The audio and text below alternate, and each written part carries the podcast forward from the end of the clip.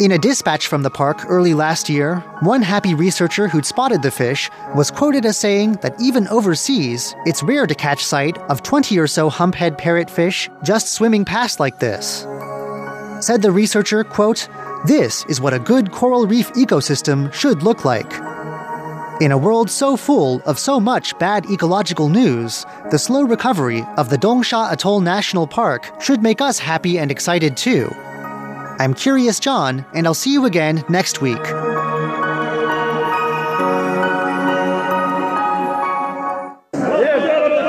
From a fruit market in Tel Aviv to a fish seller in Taipei, the people of our world are working hard to make a living. Are you listening? Tune in to the sounds of your world on Radio Taiwan International. Ladies and gentlemen, here's Shirley Lin with In the Spotlight.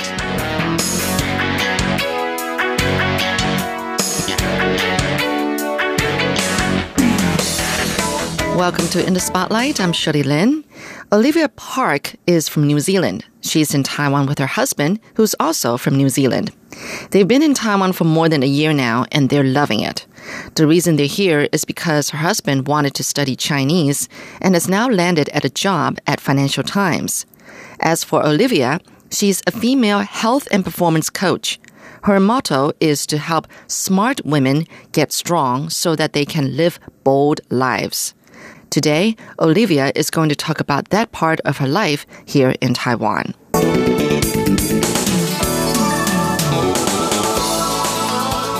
After I'd done my postgraduate in publishing, there were three internships that um, you could apply for, and I was lucky enough to be granted one of those in a publishing house, which was an amazing opportunity um, and a great start for me. Um, but it meant moving to Auckland, which is at the top of the North Island, um, and I was there, and Edward was still in Wellington, so I was on my own. I didn't really know anyone in Auckland. I started going to the gym um, but prior to this, I mean, I was a, a dancer growing up and I swam competitively and had sort of you know, always gone to the gym and done these bits and pieces. Um, but I had a lot of free time on my hands. So I started going to the gym and got really friendly with the manager there. And then I started training for a bodybuilding competition and I started competing in um, figure competitions, which I did for a few years. Um, and then from there, I found CrossFit and mm. started competing in CrossFit.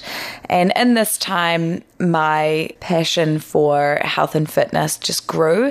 And I found that I was, when I was at work, I was doing my work, but I was also on the side reading lots of, you know, health and fitness um, wow. articles and okay. um, researching and, and things like that. Oh, you're that passionate. Okay. Yeah. So this was when publishing was really changing. So the digital uh, stuff was starting to come in, ebooks were coming up. So I was working for HarperCollins, and which is a um, multinational publishing company. Okay. Um, and they actually decided to close their doors in New Zealand uh-huh. and everything went to Australia.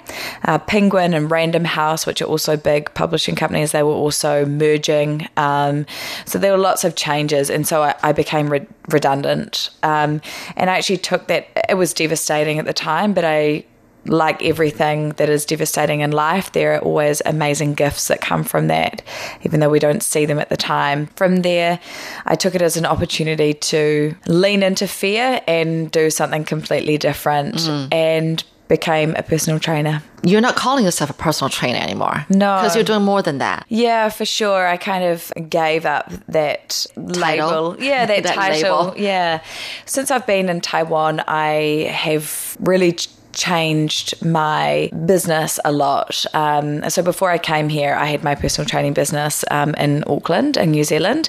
So um, I had to kind of rebuild um, in this new country, which has definitely been challenging, but also amazing and lots of learnings. I dropped the personal trainer title because I felt like it didn't identify with me um, and it didn't actually tell anyone about what I did and encompass everything that I do do with my clients. And that is that I have a very kind of holistic approach to what I do um, and with my clients that it's not just about um, what we do in the gym, but I work with them on lifestyle strategies, um, nutrition, um, mindset, and mindset being one of the biggest pieces because without a healthy mind, then all those other things sort of don't really work out as as well as we'd like or the effort that we put into those things. So what exactly is a mind thing that you do then? So it's interesting you um, asked that. I just wrote something about this um, on my social media the other day about you know what is mindset. We kind of hear this all the time now, um, sort of in my space anyway, um, these kind of buzzwords that are around mindset, mm. gratitude, meditation, um, you know, all these things. But mindset to me is your perception of things. Of things, okay. Yeah, um, okay. your perception of things that are happening, um, that you see things as happening for you, not to you, that also you take personal responsibility. So there's there's two things that I think mindset is is your perception of things and um, your personal responsibility. So when you coach in that area about mindset, they your client just sit there and listen to you lecture about it, or I don't. I'm maybe some, maybe some of them would think that, but um, no. Well, I work in sort of different facets, so it depends what my relationship is and what they are coming to me for. Um, but with all of my clients, we do a very thorough assessment um, first. And that is, of course, a physical assessment if I'm seeing them face to face in the gym, um, but also a lifestyle assessment. Um, and you know, I dive quite deep into things with my clients so that I can truly understand, you know, where they're actually at, their why for coming to me in the first place. And I give them homework um, to work on things with you know their lifestyle and stuff like that. But i also have you know private facebook groups with my clients where weekly i'll go in and do facebook lives or i write posts and i um, address these kind of things. Well you do have taiwanese clients too right? Yes. Female clients. What do you see about them? I mean what are they like compared to your other maybe western clients? They're awesome. They're awesome. They're uh, everyone you know everyone i work with are they're all amazing amazing human beings. And i just feel so grateful that these people trust me with their health and their fitness. And you know as a side note it's such a vulnerable place to be in to show up at a gym and pay someone to help you exercise uh-huh. Essentially, that's what you know. Uh, that's what it is. It's so it's so weird, but um, it's a really vulnerable and it's a very courageous thing to do to actually decide to hire a coach and make change because you've got that accountability. So, yeah, all of my clients are amazing. The women that I work with that are local, yeah, it's been really interesting because there is a cultural difference between how people see health and fitness in Taiwan as opposed to yeah. in New Zealand or the West. Mm. There are more similarities than differences, actually. Um, I think women in general, should I be lifting weights? Won't weights make me bulky? Um, mm-hmm. Should I be not eating protein, eating protein? Um, you know, all of these things are across the board with and that's the interesting thing that I have found that women no matter where they are they're, they're all coming up against the same thing the underlying thing is that media everywhere is telling women that we need to be small in every sense of the word whether that be physically or you know, kind of how we show up in the world as well. What I'm so grateful for is that I can help women to get stronger physically, and that helps them get stronger mentally. Um, and then that gives them confidence to be bigger, essentially. Mm. You're listening to In the Spotlight with Shirley Lin. Guess I'm a very practical person. So, mm. what do you actually go about doing that? Let's say I'm your client mm-hmm. and I mm-hmm. show up at yeah. the gym. You would coach me doing the weights and everything. And what about the diet? You can give some advice, and then I would try to go home and try to follow the advice you give me. Yeah. So it's so interesting what you just said there how I will try to go home and I will try to follow the advice that you give me. So this is the thing is that every single person and every single woman is individual. So that is why the diet industry is worth billions and billions and billions of dollars because there's all these cookie cutter things out there. None of it works because we're, we're individuals and we need to have individualized programming, whether that's with our training and nutrition and lifestyle strategies. So, if you were my client, um, we would have done a thorough assessment. So I'd understand why you're there and what your goals are and what you're working towards. Um, and when I say goals, you know, a lot of people will say, Yeah, I want to, you know, get fitter, I want to get stronger. And it's like, okay, cool. So, what does that actually mean? Well, I want to be able to run around with my kids. So, I want to get a little bit fitter. Okay. And so, you know, how does that feel that you're not running around with your kids right now? oh well it doesn't make me feel good you know so asking why why why to really get down to the nitty gritty for why you're actually there i mean that's the fundamental thing because a lot of the time people don't actually understand why they're there either until I ask the questions and then they realize what is actually going on in their life and the stories that, you know, they've been telling themselves or holding them back or whatever. So that's the first piece is doing this assessment to really understand you um, and, and, and also a physical assessment um, to understand your limitations, you know, mobility, stability, strength, any kind of imbalances in your body and things like that. One of the assessments that I do is called a body IQ assessment. And so that is really all about what you're doing out of the gym. Um, and so that's where I would give you maybe from that assessment, I collect um, sort of data from there, and I can give you a couple of strategies that we come up with together that's going to make the biggest impact on your health out of the gym um, that is super easy for you to do because everything that you're doing out of the gym that's going to make the biggest change. So even if you're coming to see me 3 times a week, that's only three hours out of the whole week, right? Mm. So there is that personal responsibility that you have to make, and your commitment to me and my commitment to you that you're going to do these things outside of the gym as well. Um, you know, working on your sleep, making sure you're sleeping properly, making sure you're recovering properly, making sure you're eating enough veggies, that you're eating, you know, at least dr- drinking two liters of water a day, that you are turning off your phone 30 minutes before you go to bed, that you're not scrolling through social media in bed. You know, these kind of lifestyle things are the things that honestly make the biggest impact. And the gym, and even though this is crazy for me to say because it's like it's my livelihood, right? People coming to the gym to see me mm. and for me to train them, but that's not the biggest piece. That's actually the smallest piece of the puzzle. Did you even take a course to do what you're doing now? Of course. oh, you did? Yeah.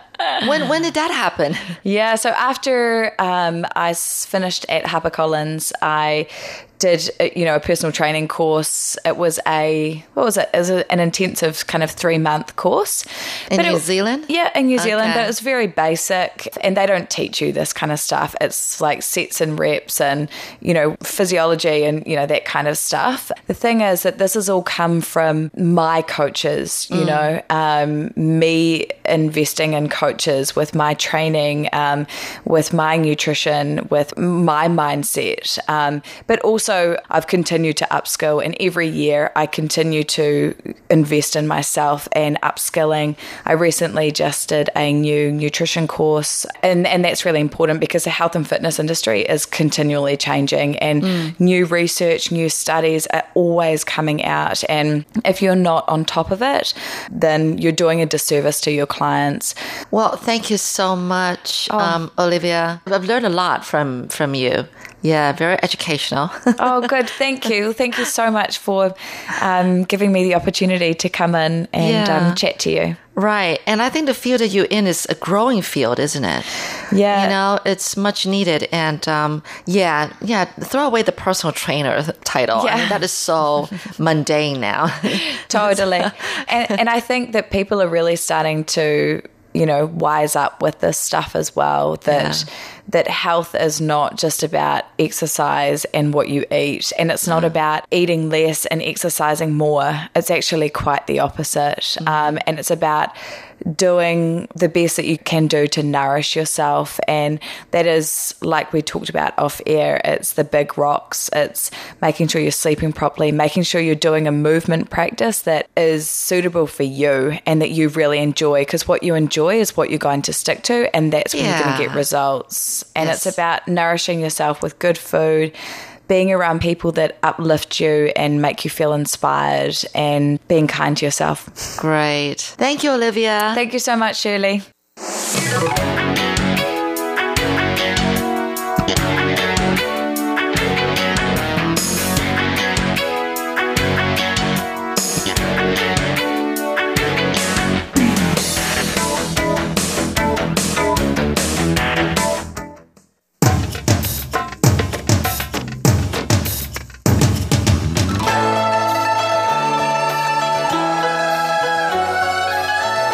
Classic Shorts Stories from Chinese history and literature.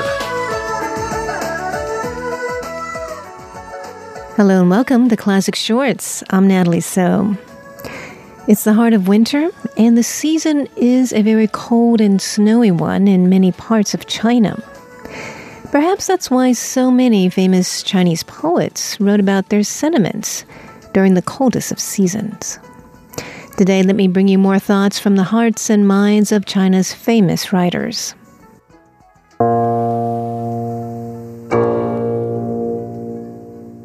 The first comes from Huang Zongxi, a scholar and political activist in the Ming Dynasty. He spoke out against a powerful eunuch to protest the execution of his father, who was an official in the Ming court. His poem, written during the winter and political persecution, exudes tremendous inner strength. Knives, arrows, and imprisonment. Let these come. Nothing can stop my strings and songs. I face death with a calm heart. So, what can poverty do to me? With 22 ounces of cotton stuffing my broken comforter, and three pine is to cook my empty wok. This winter, I still feel lavishly supplied. I can't imagine anyone doing better than me. Here's a poem about the tremendous contrast between the lives of the rich and poor during the harshest of seasons. It's entitled Commiserating with the Poor by Li Kai Kaixin. Hiss, hiss, the north wind blows, knocking people down in the streets. They have pants which don't even cover their shins, and they have no food at all. Only dust fills their jars. In the warm houses, what do they know of winter? The flowery rooms have a springtime of their own. Those dandies with their fancy pants of silk. There's not much you can say to them about the poor. Unfortunately, the picture he has painted has not changed in many parts of the world. Winter does seem to be a time that evokes many profound sentiments.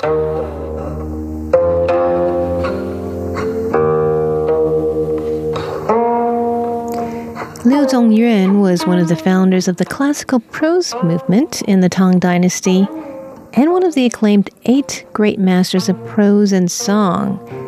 Here's his poem entitled A Thousand Hills, but No Birds in Flight. A thousand hills, but no birds in flight. Ten thousand paths with no person's tracks. A lonely boat, a straw hatted old man fishing alone in the cold river snow. Du Fu is known as one of China's greatest poets of the Tang Dynasty. His father was a minor scholar official in Henan province. His mother died when he was young, and an aunt helped raise him. Though he studied for the civil service exam, to become an official like his father, Fu failed the exam and spent many years traveling. His early poems express his sentiments about the early hardships he endured. This one is called Facing Snow. Battle cry, many new ghosts. Worry and grieve, alone, old man. Disorder, cloud, low, dusk. Rapid, snow. Dance, return, wind. Gourd ladle, discard cup without green. Stove, remain fire like red. Many place, news broken. Worry, sit straight, book empty. After the battle, many new ghosts cry. The solitary old man worries and grieves. Ragged clouds are low amid the dusk. Snow dances quickly in the whirling wind. The ladles cast aside, the cup not green. The stove still looks as if a fiery red. Too many places, communications are broken. I sit, but cannot read my books for grief. And here are some of Du Fu's sentiments about turning 40 in his poem Winter Dawn. The men and beasts of the zodiac have marched over us once more. Green wine bottles and red lobster shells, both emptied, litter the table. Should all acquaintance be forgot? Each sits listening to his own thoughts and the sounds of cars starting outside. The birds in the eaves are restless because of the noise and light. Soon now, in the winter dawn, I will face my 40th year. Borne headlong towards the long shadows of sunset. By the headstrong, stubborn moments, life whirls past like drunken wildfire. Those are some of the works of some of China's greatest poets written during the heart of winter. Thanks for tuning in to Classic Shorts. I'm Natalie So.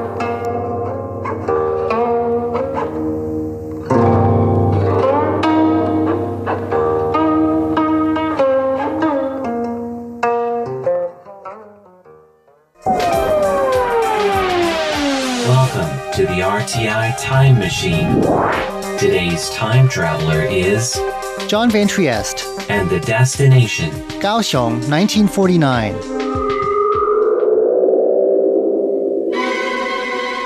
In 1949, thousands upon thousands of soldiers descended on Taiwan.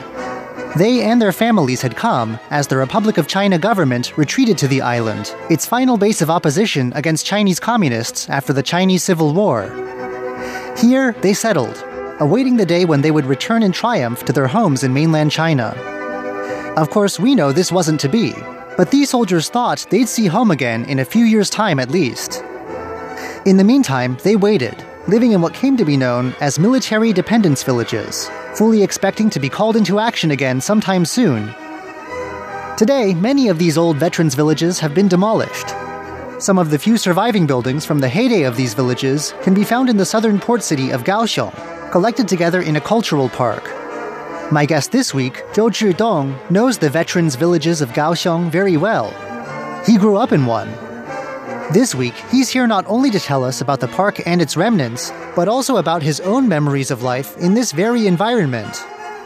高雄港是个很大的港口嘛。另外一个原因就是三军官校。 Kaohsiung was home to a strategic military port. and all three branches of the military ended up moving their military academies to Kaohsiung as well. So it was that Kaohsiung ended up with an especially big concentration of military families. 他户数少，后来国民政府来就拨给这个比较高阶的军官。 This sudden influx of people was met by a shortage of housing. Before 1945, Taiwan had been ruled as a Japanese colony, and a few strategic buildings left over from this era could be repurposed for housing. But this was mostly reserved for new arrivals of higher rank, and space soon ran out. Mass housing had to be built quickly, and the result was that most military families ended up living in housing blocks of 10 to 20 households. Eventually, 59 veterans' villages covering 90 hectares would be built in the Kaohsiung area alone, and those were just the officially sanctioned villages. 他们是两家共用一个厨房，这家炒完菜换另外一家。 Though families' small rooms were private spaces, toilets were shared dorm style, and it was also common for two families to share a kitchen. They'd have to work out their meal times around one another. 眼睛看下去都是一些秽物了哈，呃，还有那时候小时候小朋友不小心还掉下去过。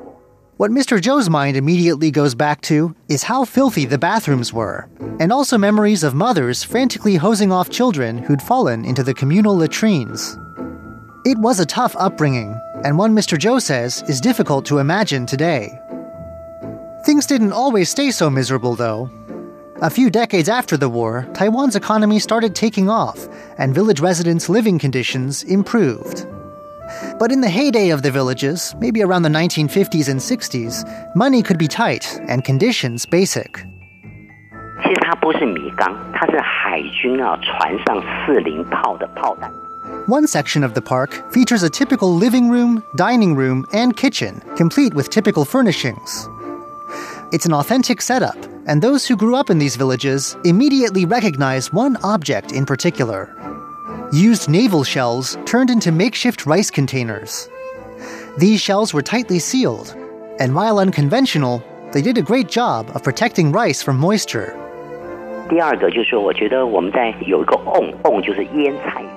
Another item on display is a pot that was once used to pickle vegetables. Mr. Zhou remembers the story of a woman called Ms. Ni, who once fled strife in war torn China carrying her pot as she went, and sharing her vegetables with other roadside refugees. She saved many lives with this kind of pot, Mr. Zhou says. Another building in the park is called the Military Dependence Village Club. It illustrates other aspects of life in the village outside the home. There are real examples of placards written with political slogans of the time. Also inside is an example of a sentry post, something special to the cluster of veterans villages around this part of Kaohsiung. These villages weren't blocked off from the outside world, but residents all had passes, and visitors needed to check in with a guard post, which would then hail the family with visitors via loudspeaker. The club building also has information about rations for residents and entertainment options. 有一个四海一家了哈，可以住宿，可以吃饭，甚至那时候因为有美军在，还有舞会。Mr. Zhou says this part of Kaohsiung had a place to wine and dine, a place called the Four Seas or One Family. And above all, there were two spots for catching a cheap movie. Everyone went to the movies back then, he says, and dates at these two theaters were a formative experience for many a teenage resident. With U.S. soldiers nearby in the early years, there were also weekly dance nights, though Mr. Zhou says he was too young to take part at the time. The place called The Four Seas Are One Family had an iron anchor decoration that almost every resident of these veterans' villages posed with for a photo at least once. Also in this building is information about cultural life in the veterans' villages. 眷村非常的清苦啦，大家都吃不太饱了。Despite the occasional bit of entertainment, life in the villages remained tough, with less than enough to eat and other difficulties besides. Still, people cared for education, especially their children's educations. Mr. Zhou remembers being taken into town each Sunday to buy books with his three siblings. And there were also a few who cared enough about literature to sacrifice for it. 是有三位诗人，他们当时在那么艰困的环境之下创立了一个诗坛。such was the case of three poets who pawned their belongings for the funds to start a poetry publication in the villages. Mr. Zhou says its descendant still has an important place in Taiwan's literary scene. 蒋中正总统所以喊出来就是一年准备嘛，两年反攻啊，三年扫荡，五年就成功了。Another building in the park looks at government slogans and programs. There was one slogan in particular that everyone believed in, Mr. Zhou says. This had to do with opposing communism and retaking mainland China. For the first generation, especially, who'd lost their homes and were in a strange place, this was not an abstract idea. Mr. Zhou says people believed President Chiang Kai shek when he said that they'd only need a year of preparation, two years of fighting, and three years of rooting out stragglers to make it all happen. This belief that they were only in Taiwan temporarily made the hardships of village life easier to bear, though, as we've said, the planned comeback campaign never came to be. 我想当初台湾在搞文化复兴运动哈，是针对大陆的文化大革命。 One policy highlighted in this building is the Chinese Cultural Renaissance, a program the government rolled out as an attempted counter to the Cultural Revolution happening across the Taiwan Strait. Mr. Zhou says that in veterans' villages, at least, people supported this kind of campaign wholeheartedly. The decades rolled on. The original veterans aged, and it became clear that they were here to stay. By this point, a special veterans village culture had arisen. 大家都来自大陆各个省份，就有不同的文化、不同的语言。 These people had all come from very different parts of mainland China, with different customs and even different languages. But these people built up real communities, knitted together by common circumstance. Mr. Joe remembers gestures of kindness, like a mother of three two doors down, who always thought of him when she made clothes for her children. This woman was among many in the villages, using their sewing machines to supplement their families' incomes. With money tight, Chinese New Year was the only time anyone would get new clothes. And when this time of year rolled around, like clockwork, this woman would make clothes for Mr. Joe as well as for her own children. This tight knit culture was so developed that by the late 1990s, when these villages began to be demolished, it seemed almost a shame to see them go. There wasn't opposition per se. The old village residents were moved into big new buildings, and unlike their old homes, which were government owned, these new apartments were their own property, to buy or sell or refurbish as they pleased. Still, the military did decide to spare 13 villages for preservation. This culture park is part of one such spared village, left to tell its story to future generations. But the park in particular is more than just a museum. Since it opened last summer, the park has been committed to making sure its old buildings live and breathe again. Two final buildings in the park are put to regular use. One is a rest area for visitors, and the other is a guest house a piece of the old village that visitors who apply in advance can stay in and experience for themselves. I'm John Van Trieste, and I hope you'll join me again next week for another journey through time. RTI Exercise for Your Mind.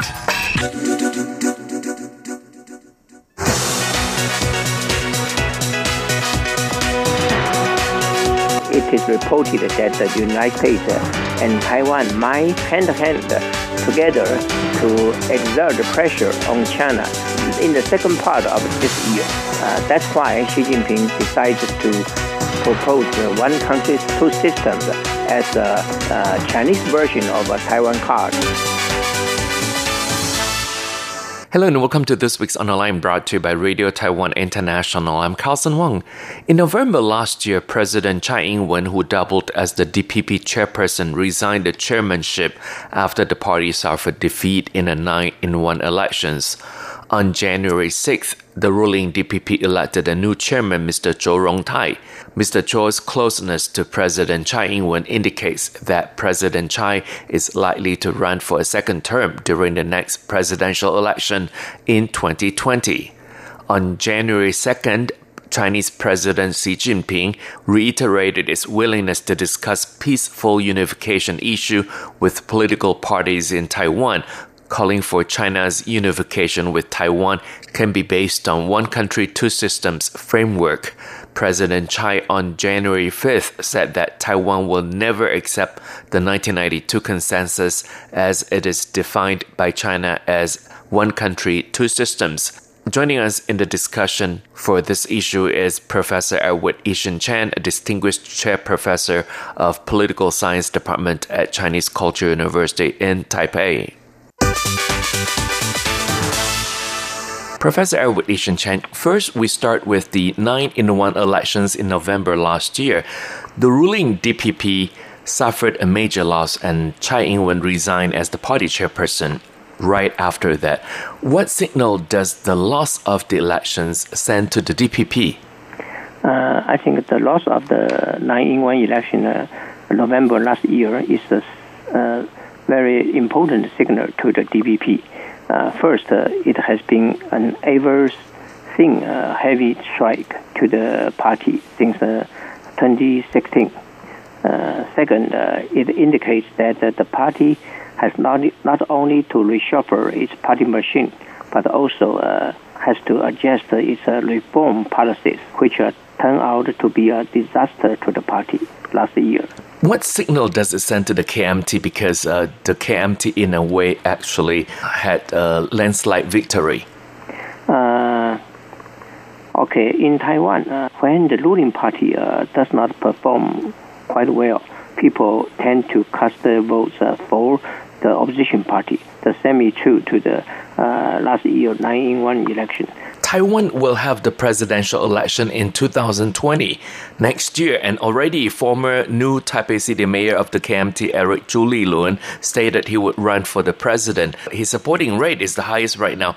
Does it mean that the KMT has won the support of the people again? Uh, I like to say Eric Zhu Lilun does uh, uh, enjoy a, a, high supporting rate so far. Uh, nonetheless, uh, he does not uh, have the party machine at hand.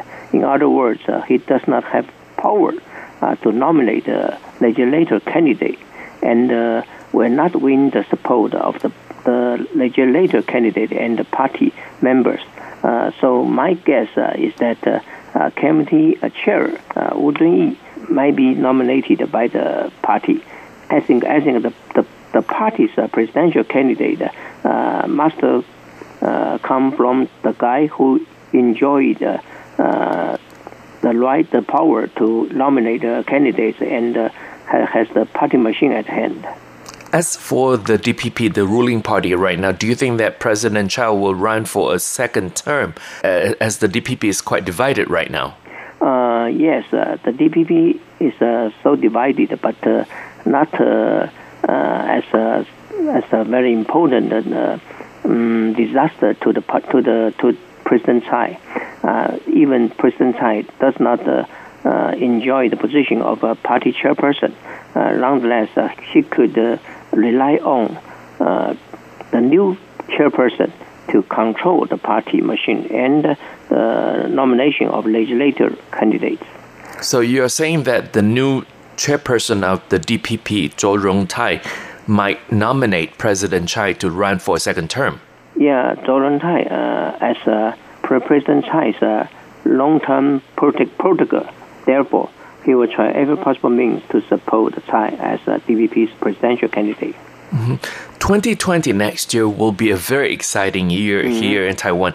If the current Taipei mayor Ko Wen-je decides to run for the president, what do you think?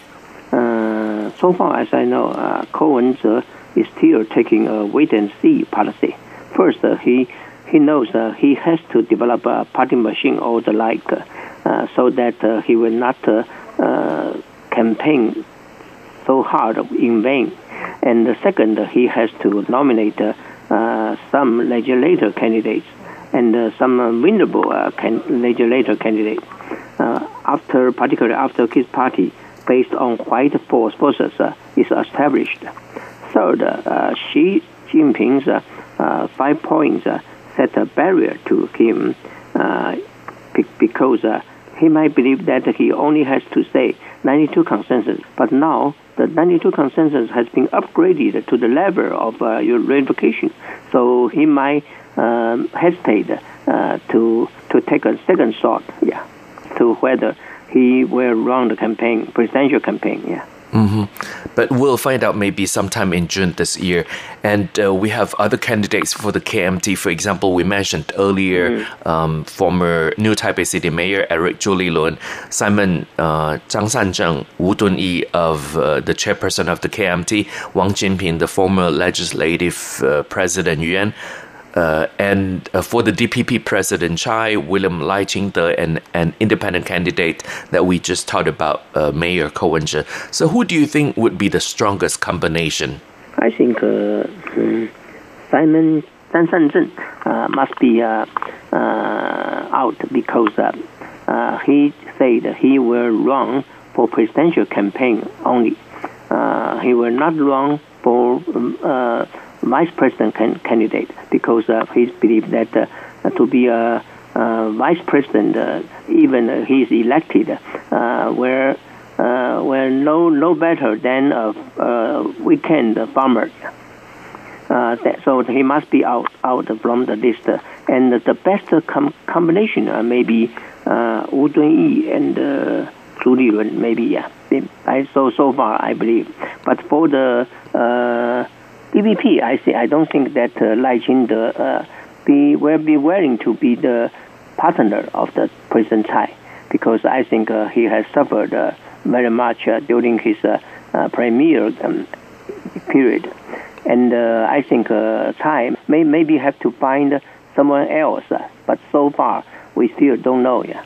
Mm-hmm. But, but for uh, Ke wen I think if his his party organization uh, based on white white forces uh, is established, uh, I think he may run himself. But I I just wonder who will who will be willing to become his uh, partner. Yeah. You're listening to On the Line brought to you by Radio Taiwan International. I'm Carlson Wong, and today I'm speaking with Professor Edward Ishin Chen, a distinguished chair professor of political science department at Chinese Culture University in Taipei whoever wins the presidential election next year mm. has to deal with cross-strait relations. Chinese President Xi Jinping on January 2nd just proposed a one country, two systems instead of the 1992 consensus. Why? Uh, I think uh, Xi Jinping um, proposed the one country, two system Taiwan proposal, uh, but uh, he didn't. Uh, he has not yet abandoned the 92 consensus, but uh, the 92 consensus has been upgraded to the level of ratification. This is something uh, Taiwan will not accept, no, mat- no matter which party is uh, becomes the ruling party. But some say that Xi Jinping made the speech now because he hopes to make China a global power by 2050, and Taiwan is an issue that needs to be resolved. What do you think of that, Professor Chen? Mm, I think uh, Xi Jinping may have to uh, worry about uh, mainland China uh, himself because, uh, as we know, the the trade war between the United States and China is, the, is still in an ongoing process, and uh, what will follow uh, will be uh, follow the trade war between the two giant power will be the technological war warfare. So I don't think that China can become a global power by 2050 as as the United States are trying to play the role of a inter- interrupter. Yeah.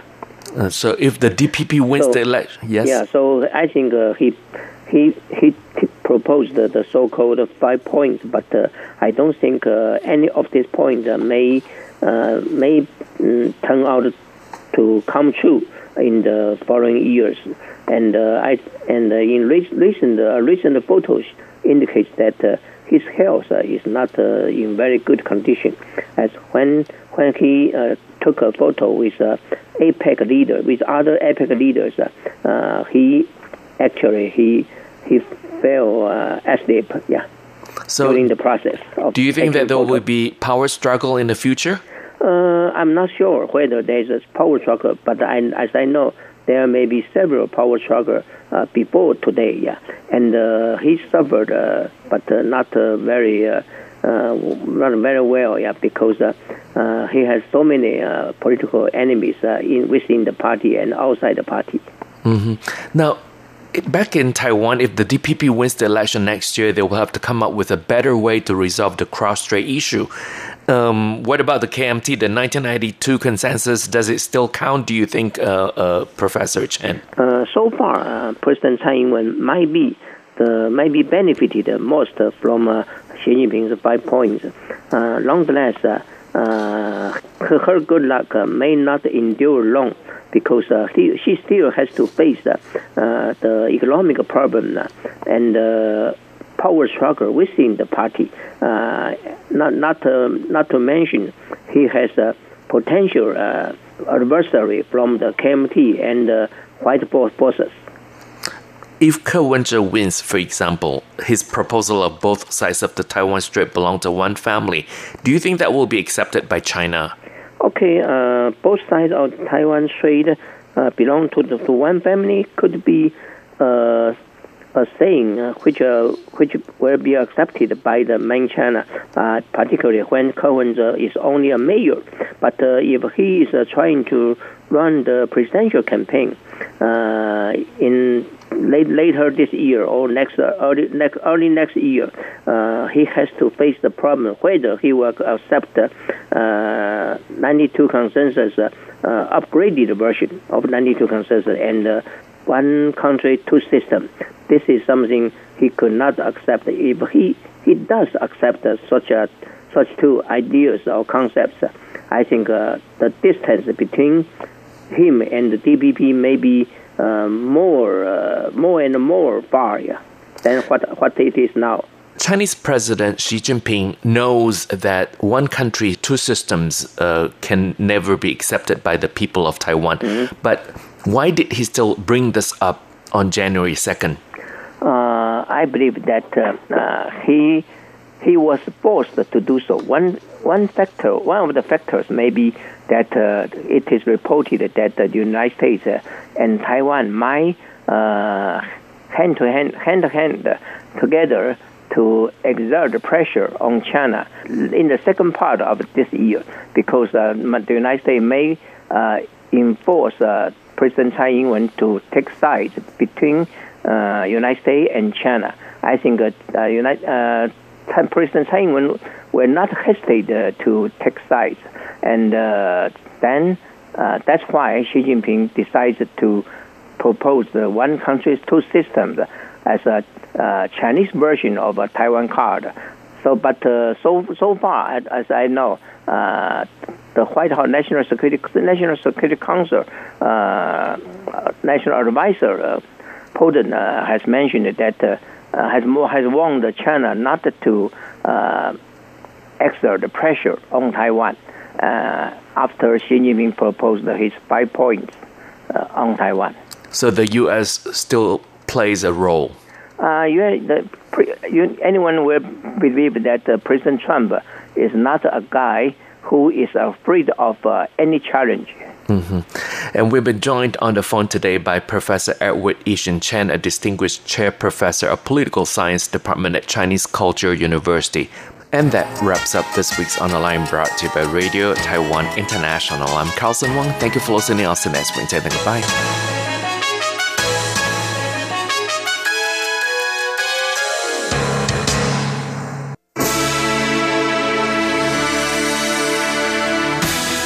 Thank you for listening to Radio Taiwan International, broadcasting from Taipei, Taiwan.